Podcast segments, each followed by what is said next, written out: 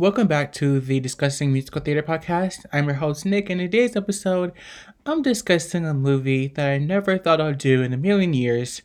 Because let me tell you, it's not the best movie, and it will never be the best movie. And if you convince me otherwise, it won't work because I hated it. It's the 2021 Amazon movie Cinderella. Now, this one's a little bit hard because I'm not doing my regular. I, I I'm not gonna do like the plot and stuff. I'm gonna talk about what I like about it and what I hate about it. So let's get into it. So let's start with a, synopsis. Ambition, orphan Cinderella gets some help from her magical fairy godmother to release to realize her dreams, making a life for herself and selling her signature dresses. Before I get to review, I want to say that I'm giving this movie a 6 out of 10 because it wasn't my favorite, but it mm, uh, a 6 out of 10 is just it's being too nice. so I'm going to change that to a 4 out of 10 because it was just it was just bad. Honestly, it, it was so so so not a good movie. I it it didn't make sense. It was boring at some like at some points. But I'm gonna get back to that. But first, I'm gonna talk about what I liked. and it's not a lot. I need you to know that I'm gonna have more to hate than I am to love it. Because again, if you forgot, it sucks. So what I like about it is I love how this isn't your typical Cinderella movie. It's not as if no no other rendition of this wasn't your typical uh, Cinderella movie. There has been too many, too many, too many movies about this uh, story. But I can't get out of that into that because I will get angry. But anyways, I love how this isn't your typical story with, you know, she goes to the ball, she meets her prince because she meets him already, not at the ball. And when she gets to the ball, they already know each other.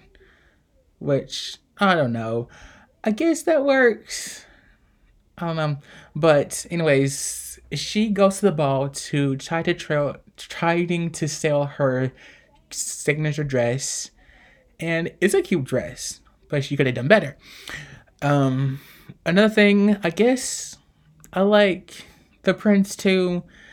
His his whole thing that he doesn't want to be prince and stuff. I, I like that storyline. But the actor who played the prince, he does too much. And I and I also love that uh, Idina Menzel was in this because she's because she's the only reason that I watched this movie. Because when the cast was announced, I was like, okay, it could be better casting, but Idina Menzel made it better. Now they could have chose some better songs for her, but you know what? I'm not the director. And I liked, and I didn't hate the princess sister, and I didn't hate the stepsisters. Now they could have wrote the sisters and the and the princess sisters character better. But, you know, again, not the director. Now on to the things that I hated. Oh, Jesus. This first move this first one should be a given. So when you have a person like um Billy Porter being the fairy godmother, here's what we don't do. We don't make him be in this movie for three minutes. We don't do that. Because this man is a representation for black queer men. Ew, and he wasn't in the movie this whole time. And I get and I get it the fairy godmother is never in the movie. She's in there for like three seconds, so um, she can like do a Cinderella's dress or something, and I get that, but should I I I, I don't I don't know if I want to go into like my representation box because if I get on there, I'm never going to get off because I can say so many things about it. So I'm going to say this. There was times when black people couldn't be on TV, especially when you're part of the queer community. There was times where black queer men wasn't even welcome in society. You know why? Because um, they were queer and they were black, both.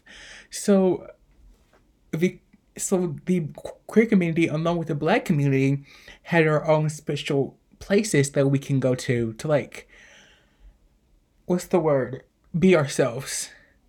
And I think that they knew what they were doing, but they didn't hit that mark. I guess what I'm saying.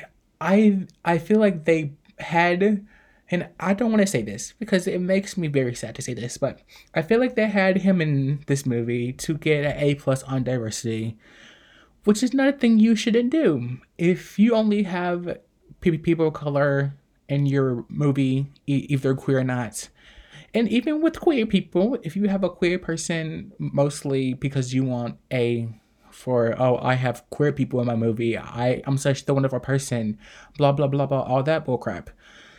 No, don't don't do that because it doesn't work like that. If you have a, a person of color in your movie, have them in there because you want them in there. Okay, off my diversity box. And the next thing, some of the songs I love and some of the songs I hated. So this movie was it's a musical, but it's a jukebox musical. And if you don't know the jukebox musical, it's a bunch of popular songs mixed into one to form a musical. Um, with example that being and um, and Juliet, I think what it's called. I would love to see that. I've, I listened to the soundtrack. Such a such, a such a good musical. But this movie did not do jukebox musical justice. It tried, but it didn't hit that mark. Okay, the next thing, I feel like they could have picked a better song for Idina Menzel. And if for my only song that I didn't hate was Dream Girl. I think that's the one that she's singing on the on the piano. I didn't hate that one. But the one that I hated was the song that the stepsisters and the stepmother was singing when she was like doing the close hanger thingy. I hated that one. It it was too long. It was too boring. It didn't it didn't make no sense. Among with other things in this movie. Okay, next, her ball gown that she wore to the the dress that she wore to the ball, ugly, ugly. It was a purple corset with a hoop skirt with sleeves. And like she's wearing sleeves. Now, I think it could have looked good if it wasn't a hoop skirt and didn't have like the ruffles on it. And if she would have wore gloves instead of sleeves, it would have looked better. But and also they could have um, stuck with the blue dress the live action a Cinderella, like the original live action, did the blue dress justice. That's what I like. This one did do no justice. Okay, now there's a part in this movie where our brand Shawn Mendes and Cinderella is singing perfect. I, I don't know why that scene that scene irks me but it just does because it makes no sense. But then after that, it skips to James Corden and the other mice. That's my next thing I hate. Is James Corden is, is in this movie. Why is Jim Corden in this movie? I don't know. He's in every every musical theater movie there is. He was in prom, such a mess. Such he played he played a queer man but very stereotypical. And he was into the woods. His baker didn't have no emotion after the wife died. No emotion at all. What else he was in?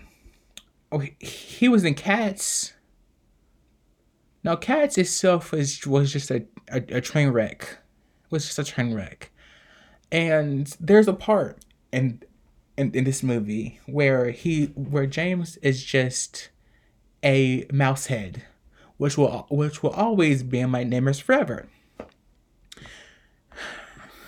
Is it was just it was just a bad movie. and I and um I decided to search who uh, directed this movie, and no hint here, no hint there. It was James Corden.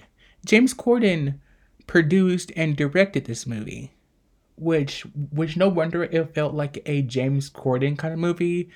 One one because he was in it, which I don't know why, but then also he he produced it and he somewhat directed it.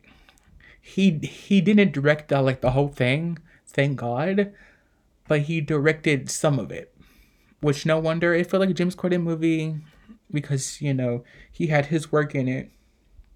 And I was listening to this other podcast who did episode on these like on Cinderella and how James Corden got on like the um, late night show was just was just crazy because he wasn't supposed to be in the late night show, which, ugh, I'm glad it's over, but then also I'm like, I kind of enjoyed it when it was on TV, but that means that means we don't have to see no more James Corden on TV, which I'm okay with that.